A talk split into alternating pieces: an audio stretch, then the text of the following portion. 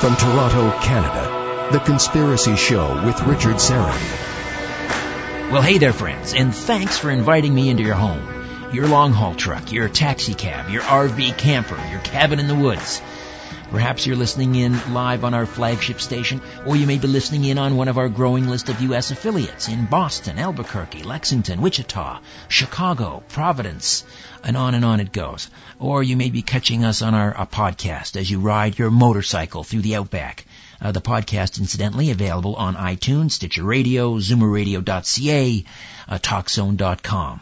Uh, however, and wherever you're listening to The Conspiracy Show, welcome, welcome, welcome. A paranormal investigator, Rosemary Ellen Guiley, joins us at the bottom of the hour. She's just returned home from a U F O conference near Joshua Tree National Forest. And uh, while there, she paid a visit to a very mysterious, remarkable structure in the middle of the Mojave Desert called the Integratron. Now, the Integratron was supposedly built by an alien contactee by the name of George Van Tassel back in the nineteen fifties, and the Integratron is said to be capable of rejuvenation, anti-gravity, and time travel. Uh, so Rosemary Ellen Guiley will tell all uh, at the bottom of the hour. But first, the European Union appears to be on the cusp of destruction. It's really being tested right now, uh, this experiment. And you've no doubt been following the never-ending saga of Greece and uh, the back-and-forth negotiations with its creditors in an attempt to secure a third bailout package. Now, in January, uh, the Greeks elected an ultra-left-wing coalition led by Syriza. And uh, they went to Brussels, promising to secure Greece's place in the E U, return, retain, rather, the euro as its currency, secure much-needed loans, and put an end to these crushing austerity uh, pro- uh, programs imposed by the Troika that's resulted in uh, high, high, high unemployment, twenty-five percent, to sixty percent for youth, depression-like conditions, pensioners living below the poverty line. Uh, it's that bad. Uh, so Syriza uh, came back from Brussels with a proposal uh, that's really being pushed primarily by Germany's hardline finance minister, the crusty Wolfgang Schwabla, uh, that contained many of the same austerity measures that Syriza promised to uh, balk at and refuse. So they held a referendum in Greece, and uh, people voted no by a margin of two to one. So, armed with a fresh mandate from the Greek people saying no to austerity, they went back to Brussels. And um, uh, on and on it goes. Uh, and now, of course, uh, Schwabel is taking an even harder line, saying that uh, uh, Greece must even uh, adhere to, to greater austerity programs, or they're going to be kicked out of the euro. So, uh, that leaves us where we're at right now. And Greg Palast is uh, with us. He's a terrific investigative reporter based in New York, the author of some explosive books, including Vulture's Picnic, Billionaires and Ballot Bandits, The Best Democracy Money Can Buy, uh, and more. He's penned a new article focusing on the situation in Greece titled, Greased, We Voted No to Slavery, But Yes to Our Chains. Greg Palast, how are you? Welcome to The Conspiracy Show. Glad to be with you again. You know, I uh, I get my news uh, from Greece from a couple of sources. You're one of them. Uh, Zero Hedge is another. Uh, yeah. Let me ask you right out of the chute, though. Uh, I mean, I know why I care deeply about Greece. I've got a personal stake. Uh, why why do you write so passionately? Why do you care so much about this tiny country with such a, a tiny little G D P? Well, because they're they're running. It's like they're experimenting on a little bunny. You have a bunch of mad economic scientists running a very cruel experiment, like, well, let's see how much electricity they could they could handle. I mean, the Germans have a bad habit of that, and um, I think that it, it's. I think that it, we have to understand that we all get greased, uh, and we and you know you know the other, as I've also explained, by the way, in uh, the article I wrote for OpEd News, with by the way with uh, my Greek co-writer Michael Nevradakis, who's uh, in Athens right now. Uh, you know.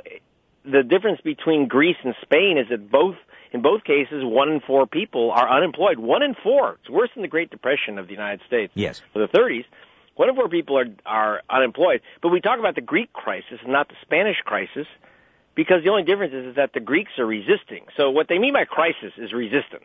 Right, right. Uh, in other words, there's a lot of people getting crushed by the euro, by their, by their getting captured by the eurozone. And that's Spain, that's Italy, that's Ireland, you know, that's Portugal, that's Greece, um, and Latvia, uh, for example, Lithuania. Uh, these are nations that have been crushed by, uh, uh, you know, getting sucked into the uh, into the Eurozone. And it's just that the Greeks have said uh, enough. They have enough history and pride to say, um, uh, we're not going to take it anymore. Uh, we should point out the uh, the article is called Greased. We voted no to slavery, but yes to our chains. And the vote, of course, referring to the uh, uh, the referendum uh, uh, about a week ago. Uh, yes. In which they voted uh, by a, a margin of about two to one, the Greek people, to uh, no to this austerity package uh, in return for uh, a third bailout. Uh, of course, now the, the banks remain shuttered, and uh, Syriza, uh, Tsipras, and his new finance minister, Varoufakis, uh, has resigned. Uh, they are back at the uh, negotiating table. Um, uh, what... What do you make of uh, Syriza's um, gambit here? I mean, are they... It seems odd, if you look at the referendum question, first of all, that was very muddled. Uh, what do you yeah. make of their of their their uh, their gamesmanship here? Well, first of all, let's dismuddle the mud. Um, Syriza had uh, Tsipras, who's the prime minister of Greece, uh, from the uh, kind of left-wing coalition called Syriza, uh, has uh, called a referendum, which upset the Eurozone because they forgot that Greece invented democracy, and, and they forgot that Greece Greeks are still kind of enchanted by the concept that people ought to vote on stuff. Imagine so they that. had a so they had a referendum, but it was an odd referendum, as you would say, because they didn't say, okay, we either accept the kind of German-led package to stay in the euro, and which means we have to cut pensions for the ninth time, we have to, you know, uh, go through this horror show. So you either accept the, the package from the Eurozone, or we leave the euro. Instead, the, the referendum said, should we accept the package? There's no, or we do this. There's just, do we accept the package or not? And in fact, Tsipras made the kind of odd claim that the uh, that Greece can vote no on the uh, kind of the torture regime uh, which Germany would impose. And and yet stay in and yet they could stay in the euro if they said no to the uh, to the kind of Reichsdiktat uh, of Germany, but still keep the, the German currency. And the euro is the German currency. It's not there is no euro. It's just like there's no no one made Angela Merkel the president of the euro. And and even as Henry Kissinger once said, what is what does Europe mean? What is the U- European Union when when uh, there's a crisis? What's the phone number for Europe? You know, there's no, right. there's no Europe. There is no European Union. They're not united in any way. It's, it's silly. And so it, but Tsipras wanted to somehow get rid of, say no to austerity and yes to, uh, uh, yes to stay in the euro. That's why it's called, you know, we voted no to slavery, but yes to our chains. The reason we put it in the, it's in the possessive is that my co-writer is, of course, in Athens and Greek. Right. Now, uh, why do you uh, suppose Syriza is taking this this tact? Why don't they? Uh, I mean, is it because they've looked at the polls? eighty-one percent of Greeks want to stay in. Uh, they want to stay in this currency umbrella in the euro. Have they decided that maybe they can they can sort of back into this situation and get out and into a Grexit? Or I mean, are they being disingenuous? Why are they taking this tact? It's a tough one to say. Um, I'd have to reach into the mind of a politician, which is not easy. But uh, generally, politicians, as you say, read the polls. eighty-one percent of Greeks want to somehow stay in the euro because they've been brainwashed for years that uh, this this euro business. And I saw this in Spain, where people are are being, you know, virtually horsewhipped by the German regime, and and they're taking it. They're, it's a nation which is, you know, given up. Basically, they've agreed that their whole lives will now be serving, uh, you know, uh, you know, get, serving uh, pina coladas to uh, beer barfing British tourists. You know that that they're that they're going back to third world status just to stay in the euro, and because there's because no one has actually discussed what the alternative is. Literally, Syriza has never laid out the case. Well, if we can't stay in the euro, here's what happens. They don't even have a plan. The Eurozone has a plan if Greece leaves the euro, but the, the Greeks themselves claim that they have zero plan for leaving the euro. They're not even prepared. They have, so no one's discussed what will happen. So it, it looks like, like you just, you know, step off a cliff. That's not what would happen. I, I should mention that I'm an economist by training. And in fact, I was there at the birth of the euro. I, I knew uh, the father of the euro, Robert Mundell, professor at Columbia University, and and the, the people that worked with him at the University of Chicago, where I was, where I studied, and, and I spent a lot of time with talking with Mundell about the purpose of the euro, which he invented. And he was very straight. The purpose of the euro was uh, was just the other side of the coin, and that's a pun intended, of his other invention, which is supply-side economics, the Reagan economics, you know, uh, of uh, this total uh, destruction of government, unless, of course, you're rich, then then government's on your side. But as Reaganomics, or as, as uh, George Bush called it, uh, senior, voodoo economics. You know, you can cut taxes and get more revenue, kind of magical thinking. But it was all about destroying the European welfare state, destroying unions in uh, in Europe. And when I say this, I don't say that I kind of in, inferred this from what he told me. He was very, very exact. The whole entire purpose of the euro was to eliminate the power of Euro, of the unions and the welfare state and, and uh, government regulation and what uh, we call the safety net. And uh, that was his entire purpose of the euro. Now, how does that happen? A little Euro Economics one oh one. It's real simple. If you don't control your own currency... You don't have a country. You, well, no, you don't have your own budget, because the, the budget is, uh, you know, you have to can't have more than three percent deficit, sixty percent borrowing. Uh, so you don't have, you can't control your budget. You can't control your monetary policy by definition, because it's not your money. You can't print more money if the, if you need liquidity. Right, which is what the U S is doing. Otherwise, right. They would be Greece. Right. So, uh, exactly. So that, you know, you can't, you don't have a fiscal policy. You can't raise or lower your interest rates. That's set by the, uh, basically by the Germans. And you can't, you know, you can't like lower interest rates so that you can, uh, survive a recession, because you're not in charge of your interest rates.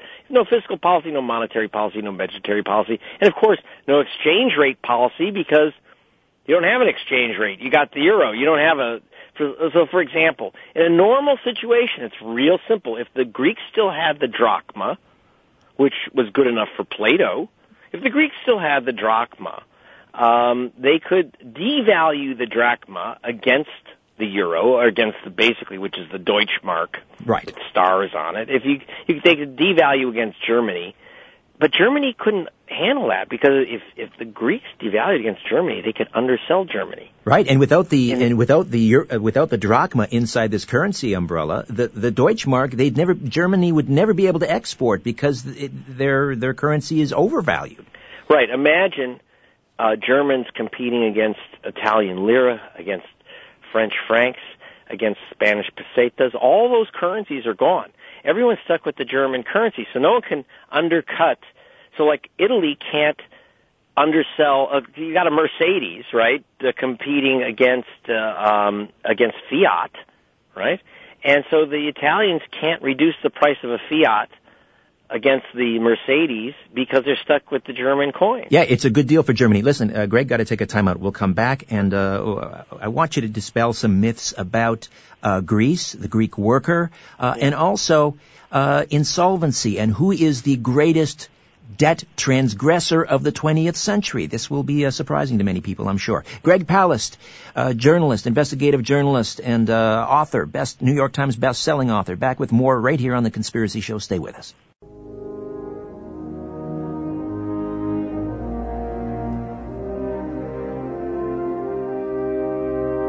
When in doubt, blame the government.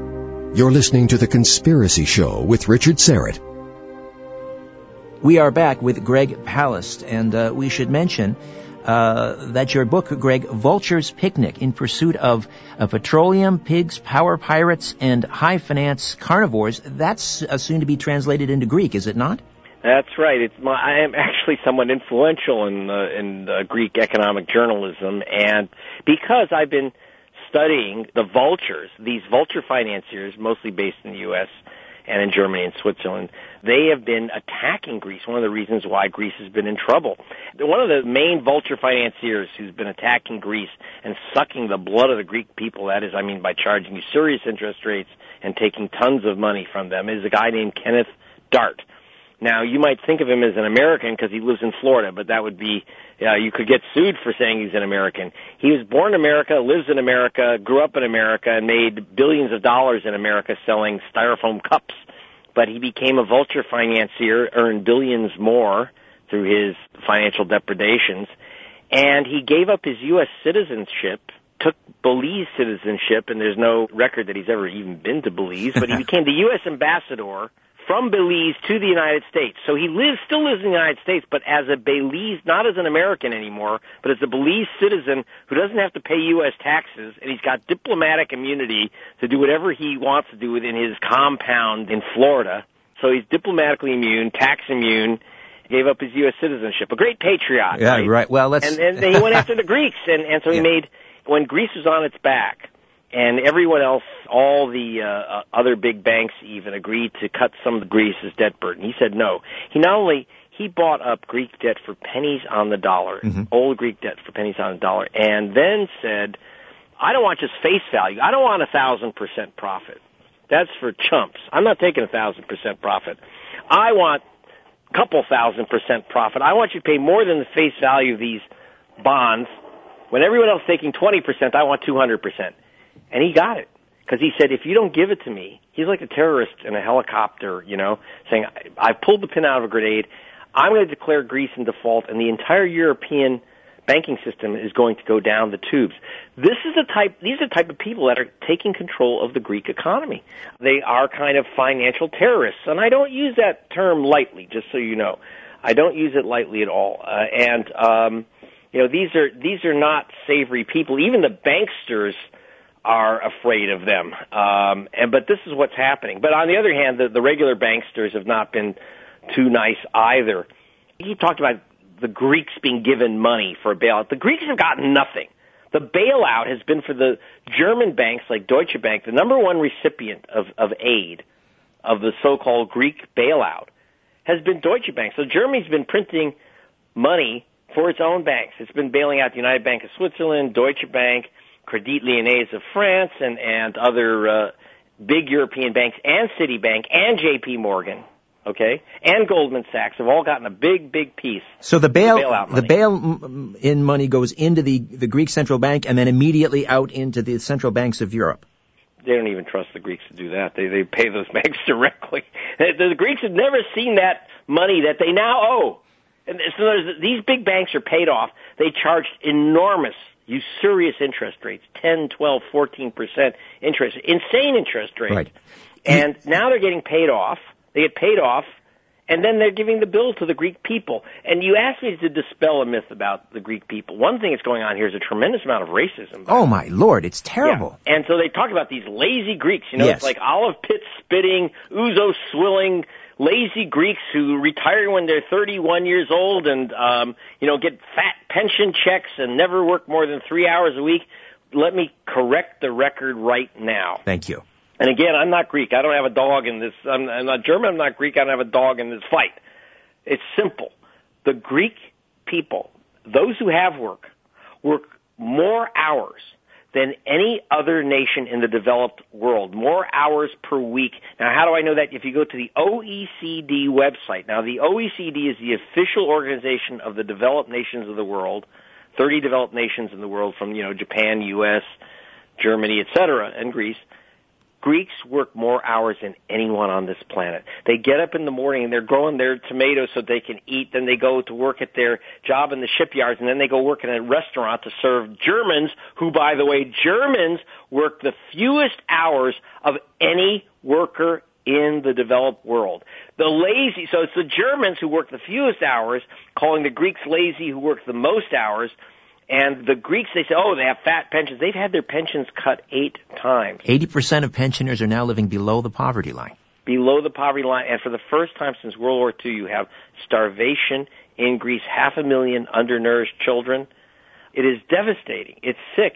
And at least they're resisting. But again, the problem is that, you know, they're afraid because they've been told by their leaders of both the left and the right and the, you know, the elite, we can't leave the euro. So people are panicked. They're saying, no, we can't, we can't take it anymore. We can't, this so-called austerity, that's a, it's a nonsense word. It's punishment. They call it austerity. Or, or the new latest word is reform. What do you mean by reform? They're, they're not getting, their pensions aren't too big. The people are suffering. They're no. going to have an eighty-six, they're going to retire at sixty-seven. That's when their Social Security kicks in. They've, like I say, it's been cut massively. So as you say, eighty, there is no, and by the way, that's the problem with Europe. There is no Europe.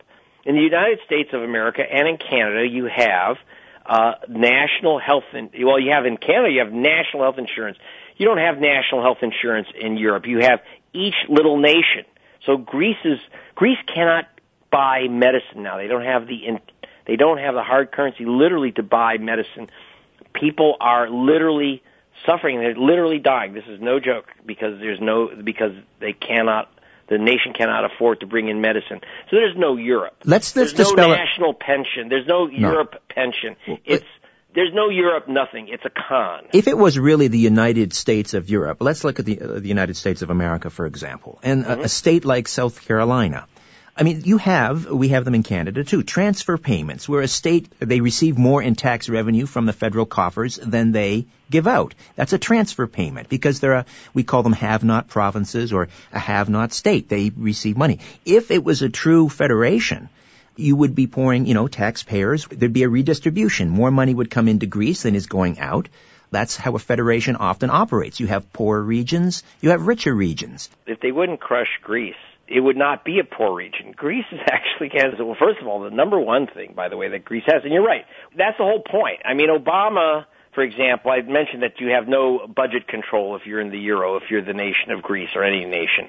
Okay, only only the Germans control the whole thing. You wonder why the Germans, because they it, basically the euro was created by Germany as, as a kind of Uber Deutschmark.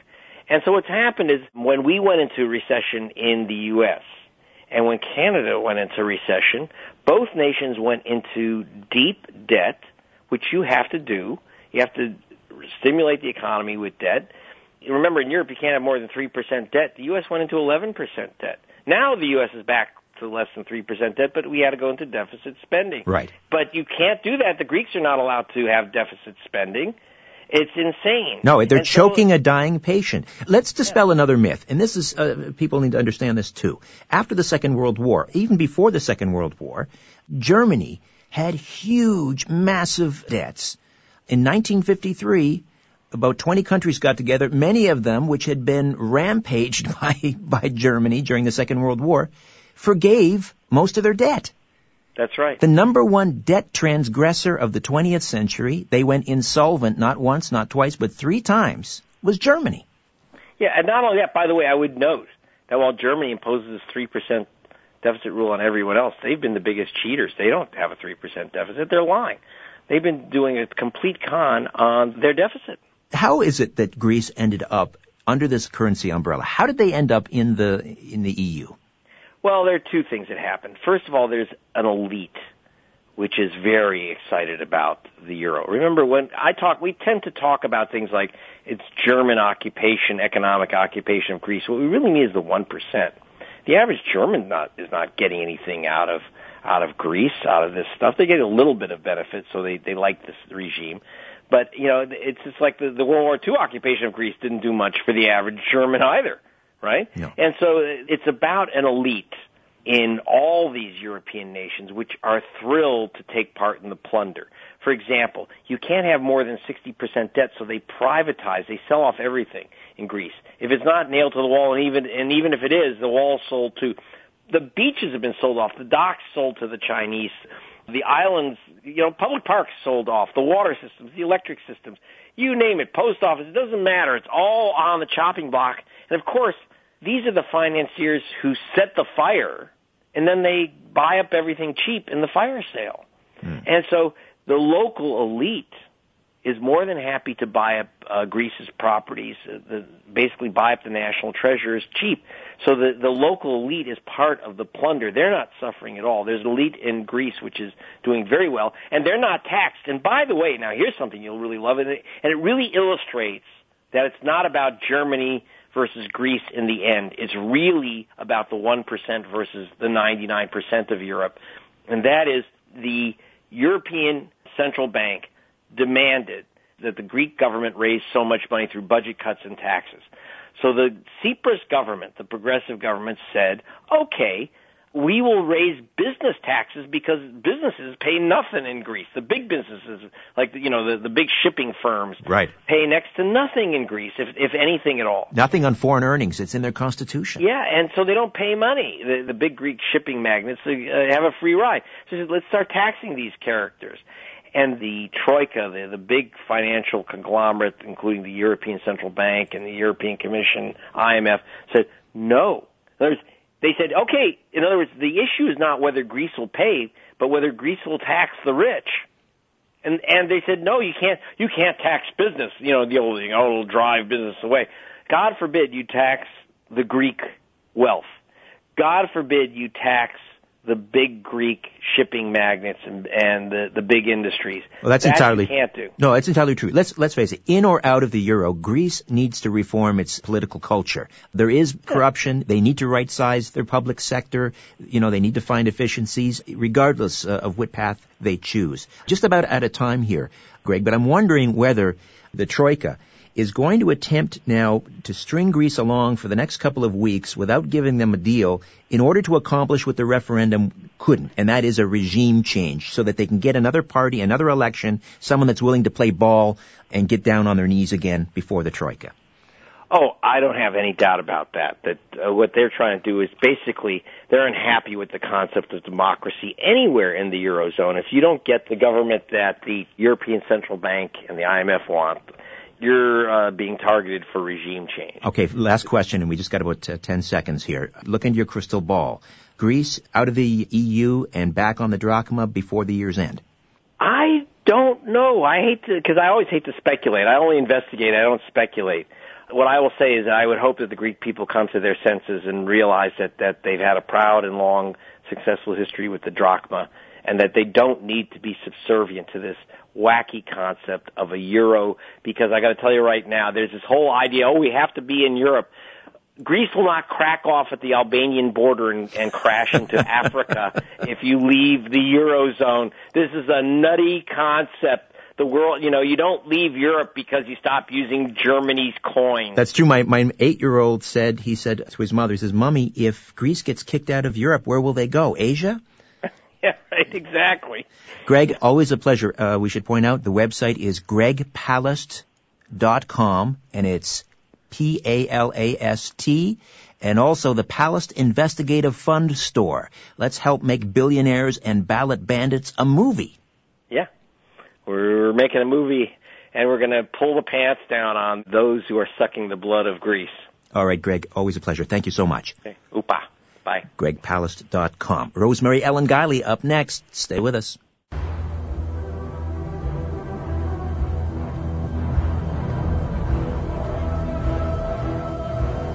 The truth is not out there. It's right here. The Conspiracy Show with Richard Seren. Here once again, our paranormal investigator, Rosemary Ellen Guiley. She joins us once a month, and uh, she, the author of over sixty books on the paranormal, the supernatural, the metaphysical, many of the major encyclopedic works. Always a pleasure to have Rosemary with us. Hey, Rosemary, how are you?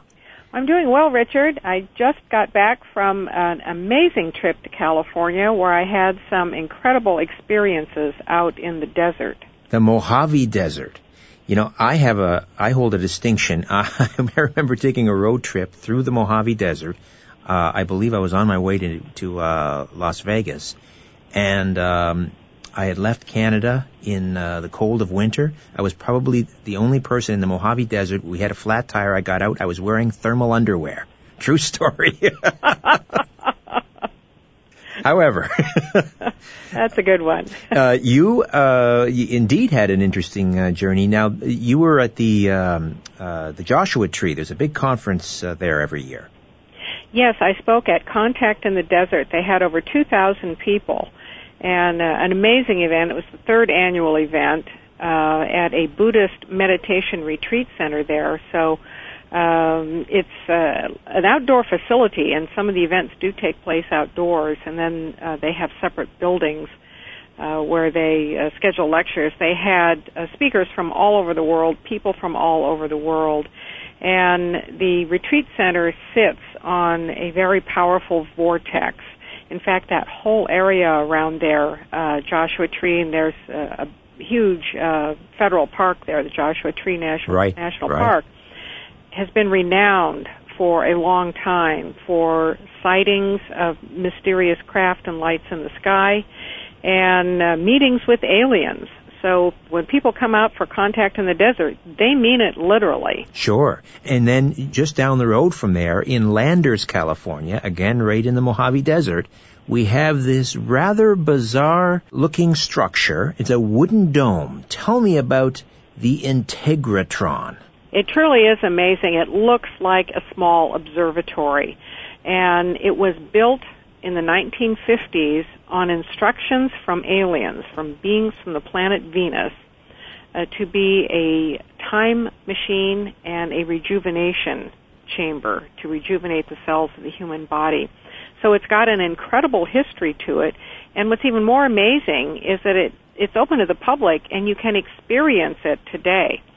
Uh, the history of it Uh, actually goes back to Native American times. The whole area was considered to be um, sacred ground and uh, a meeting place for um, spirits uh, back um, when settlers first came into the area. And um, it's a very stark landscape out, out in the desert. I'll say. And uh, not too far from the Integratron is the world's largest boulder, and it's called Giant Rock. And this was very sacred to the Native Americans.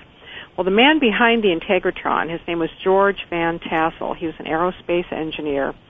And he had some experiences out there at Giant Rock that launched him uh, on this incredible career of being almost like an ambassador for the aliens. He had um, many contact experiences. He channeled uh, beings. He was one of the principal early uh, contactees and channelers for Ashtar, the Ashtar Command. And um, he's the one who got the instructions to build this Integratron. Right, and he had sort of spacecraft conventions of his own out there. Now, was that before he built the dome or after?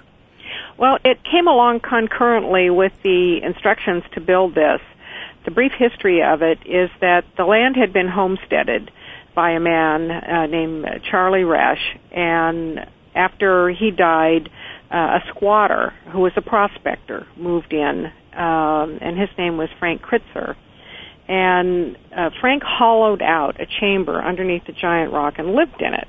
uh, and it was like living in a cave, you know. It was uh, cool in the in the summer and warm in the winter. So when people said to him, "Where have you been living? Under a rock?" He could actually say, "Under a rock, literally." Listen, Rosemary, I've got to take a time out. We'll come back. We'll talk about the amazing structure in the in the Mojave Desert, the Integratron, what goes on there, Rosemary's recent visit. We'll talk about Van Tassel and much more right here on The Conspiracy Show. Stay with us.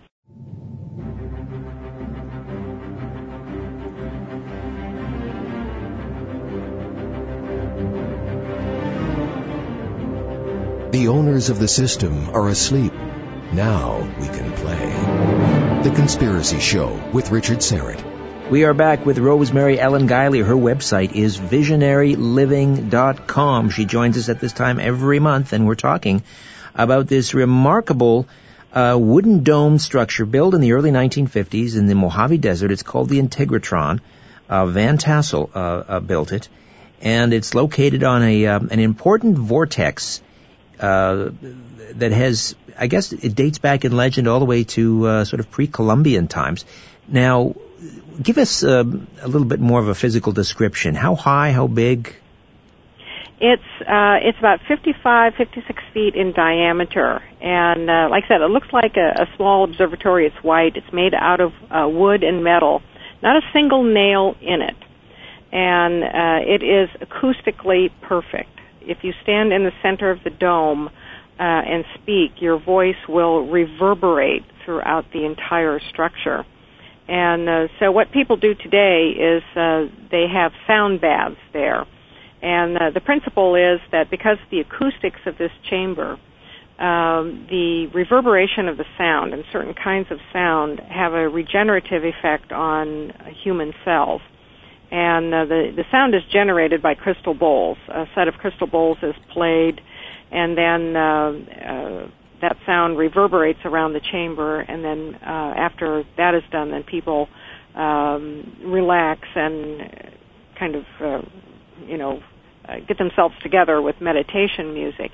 And I've done the Integratron twice. Mm-hmm. It's it's an absolutely amazing experience. Uh, you feel like you're going out of your body. People have uh, very uh, pronounced out-of-body projections. Um, the sound waves are so strong that uh, if you look at, up at the dome inside this structure, uh, it looks like the uh, the wood of the dome is fluid, and you can see uh, like uh, impressions of, of what look like spirit bodies impressed uh, upon the wood. And uh, it is profoundly relaxing. But the time travel aspect of it, that seems to have unfortunately been lost. Now, um, George Van Tassel met this uh, prospector, Frank, right, uh, and got invited out there. And uh, Frank was uh, accused of being a spy uh, during World War Two, and uh, some authorities came out to arrest him. They threw a tear gas uh, thing into his chamber that he'd hollowed out under the rock. And unfortunately, it ignited the dynamite that he had stored there because oh, he was dear. a prospector. So no more Frank was, Kritzer. And he was killed. Sure. Uh, so Tassel was able then to um, take over the property. It's gov- it was government land, but he applied for um, permission to live there and move into uh, this place. And he set up an airstrip, a very small airstrip. Well, in nineteen fifty-three, uh, he was holding meditation groups to contact aliens. And in nineteen fifty-three, he was awakened uh, one night by um, a man standing at the foot of his bed. And a craft had come down on the airstrip, and uh, there were four beings in it who said they were from Venus, and they took him aboard the ship and gave him the secrets of this uh, Integratron and told him how to build it. Uh, and he spent the next eighteen years doing it. He raised the money through his um, U F O conventions. He attracted thousands of people out to the desert. And um, all the money was donated. And he was going to be the first person to experience the Integratron when, mysteriously, several weeks before its completion, he died of a heart attack. Oh. Of course, conspiracy theorists say, hmm, very strange, that he supposedly had this advanced technology, which was all in his head. It wasn't in paper. Right, there were right. No paper documents. He sounds like a modern-day Noah, except getting instructions to build the ark from God. He's getting instructions to build this life extension uh, technology from aliens. Well, in fact, he likened it to the tabernacle of Moses. And he said also that some of these ideas had come from uh, Tesla. And uh, so uh, he even went on T V and uh, gave interviews that he had tested out the time-traveling aspects of um, uh, this uh, structure, and that he said uh, an event only is real if we think about it, and so this whole process used thought. Uh, that was an important part of it, and that he, had, he and his team had been able to go back in time and record earlier television broadcasts, and uh, he said the oldest one was about six years old. But all of that technology mysteriously vanished with the death of Van Tassel. And uh, uh, so the, the structure sat empty for quite some time, and his widow eventually sold it to a couple, and then uh, it was passed on to three sisters who own it now. And they've reopened it to the public and um, have... Um, used it as a, a place for these sound baths for people to regenerate. And whether or not there's any mysterious regeneration, uh, nobody can make the claim for that. It is profoundly relaxing, and it does um, function on the principle that certain vibrations of sound have restorative effects on the body. Oh, I, I certainly believe that. I, I certainly believe that. I believe that frequencies, well, that's what Ro- Royal Raymond Rife was on about, certainly, and uh, we're, we're beginning to rediscover that. But uh, how much of this... Uh, phenomenon, and, and we can talk a little bit about the various phenomena uh, that maybe that you've experienced there, but how much of it has to do with the actual structure and how much has to do with its placement over this vortex? vortex? I mean, this energy, uh, this electromagnetic energy is, is measurable, is it not? Uh, well, it's measurable um, in dowsing and uh, according to the principles of ley lines, and um, I, I have not seen any Uh, magnetometer readings of it. I would think that if um, someone brought out a magnetometer, they might be able to at least uh, map out the magnetic anomalies of the place. But you're very sensitive. I mean, when you walk into that building, do you feel different, like walking into a crop circle, for example? It does feel uh, different. The whole landscape there feels what I would say different. Uh, and people do get physically affected by going out there and also out to Giant Rock. Many people will get kind of lightheaded, uh, have altered states. Uh, I, this last time when I was out, I went with, uh, uh, my husband and I went with four other friends, and uh, we went out to Giant Rock first. There's a huge uh, hill called Crystal Mountain that's uh, just covered with uh, rock crystals, nice quartz crystals, and we wanted to, to get some to take into the chamber. And while I was out there, I began to feel uh, just um, like I was tuning in to some other kind of reality. And I heard a voice in my head that said, George Van Tassel is here. Uh, and uh, I just had this feeling that something of his presence was going to be very palpable during the sound experience that we were going to have. And uh, one of the other um, members of our party is a filmmaker from Los Angeles, Paul Davids. Oh, I know and, Paul. Yes, he's been on the program. Um, Uh, he had um, done some research on uh, Van Tassel and um, had also been out to the Integratron. And at, at the end of our experience, he spontaneously did some channeling uh, of uh, Van Tassel uh, without me ever saying that I felt that Van Tassel was going to be present. Oh, isn't that interesting? Through a, a series of synchronistic events, um, was contacted by one of Van Tassel's nephews. Uh, nephews uh, to uh, to do a film project on uh, Van Tassel. So it, it was just a very strange set of circumstances. Um, I did go out of body um, my very first uh, time there. I had a um, projection out of body, and my husband, uh, who had his eyes open, and uh, I had mine closed at the time, but he had his open, and he even saw me uh, get up. And he thought I was actually getting up, when in fact uh, I never moved. Uh, you lay on a mat on the floor. He saw your astral body. He saw my astral body. Uh, now I've only met your, I've only met uh, Joe once, uh, um, and I, I don't recall. Is he? Uh, I mean, he seems like a pretty like straight shooter, like not a like a real no nonsense guy. He's a he's a techie. Yeah. He's he's a computer geek, and uh, he's very interested in all of these topics. Uh, that I work in, he has his uh, his own psychic sensitivities. Oh, he too. does? Okay. Uh, so, um, nonetheless, that was quite a dramatic uh, experience to actually see that visually. Oh, bad. So I really am convinced that there is something to the energy of the place. Now, another experience that we had, uh, it wasn't uh, there at the Integratron, but it was back in the desert cities where we were staying. Uh, one night I was out sky watching, and I saw a craft in the sky. It was a, a gray, uh, oval-shaped, um, silent, moving uh, form in the sky, and I could not tell how big it was because I couldn't tell how high up it was. And uh, it just was in the sky for a few seconds, and, and then it vanished. But it wasn't a star. It wasn't an airplane. Uh, it, and I've seen the satellites moving through the, the sky. They're very faint and tiny. And uh, this was much larger than, than any star. So uh, there are all kinds of strange things that go on out in the desert all the time. Oh, yes. I, I, I really want to get out to Joshua Tree for no other reason. I don't know if you were ever a fan of Gram Parsons. Uh, do you know the story of Gram Parsons? Well, yes, I do. And uh, ma- as a matter of fact, in December, uh, we we got together with another couple.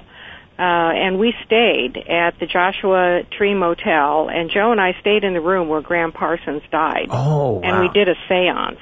Oh, you did? That's amazing. And uh, we did not contact Gram Parsons, and uh, there were uh, quite a few communicators who came through, and in fact, one of them told us that Gram Parsons wasn't there. He was way too busy in the afterlife. Uh, but there were other spirits who were attracted to the place because of him, including musicians.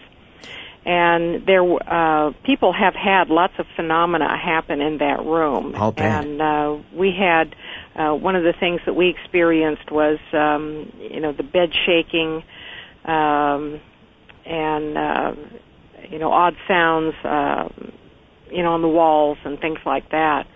So um, Now, Parsons, you know, he had such an interesting history, too. He would go out to Joshua Tree uh, National Park before it was a federal park. You could go out there uh, uh, at night any time.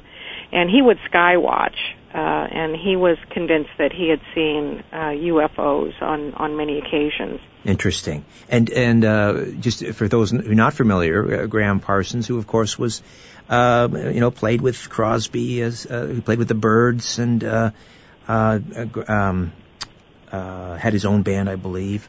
Uh, but but he when he died, um, was it Phil Kaufman uh, stole his body from the funeral parlor because uh, he was going to be buried. But but Parsons had always let it be known he wanted to be cremated at Joshua Tree. They stole his body and actually ad- and doused his body in gasoline at the foot of the Joshua Tree, and or somewhere in the park, and tried to set him ablaze. And uh, uh, it's a, it's an amazing chapter. It's a story that's so crazy, uh, you couldn't even make it up. No, indeed. Uh, but yes, he had made the offhand remark. He was a rock musician. Uh, his his last band, uh, the Fallen Angels, yes. uh, Emmylou Harris was part of that. And um, one of the things we did while we were doing the séance is we we played um, his last album, uh, Grievous Angel, uh-huh. uh, over and over again to to you know build up the atmosphere. But yes, Phil Kaufman and another friend.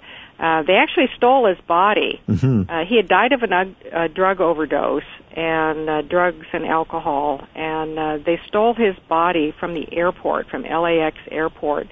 Uh, his stepfather was trying to get the body shipped uh, to where he lived in Louisiana, hoping that it would bolster his uh, claim to uh, Parsons' money. Right.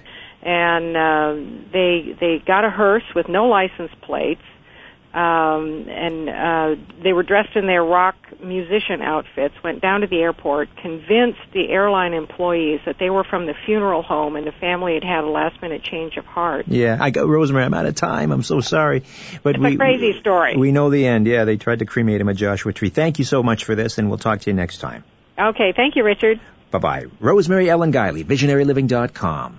That's it for us. Thanks to uh, Tim Spreen, Albert Vinzel, Moses Neimer, of course, Chris Whitting, and the team at Syndication Networks. Back next week, James Robert Wright on the Illuminati mythos and time travel whistleblower Andrew Basagio of Project Pegasus. In the meantime, don't be afraid. There's nothing concealed that won't be revealed, and nothing hidden that won't be made known. What you hear in the dark, speak in the light. What I say in a whisper, proclaim from the housetops. Move over, Aphrodite, I'm coming home. Good night.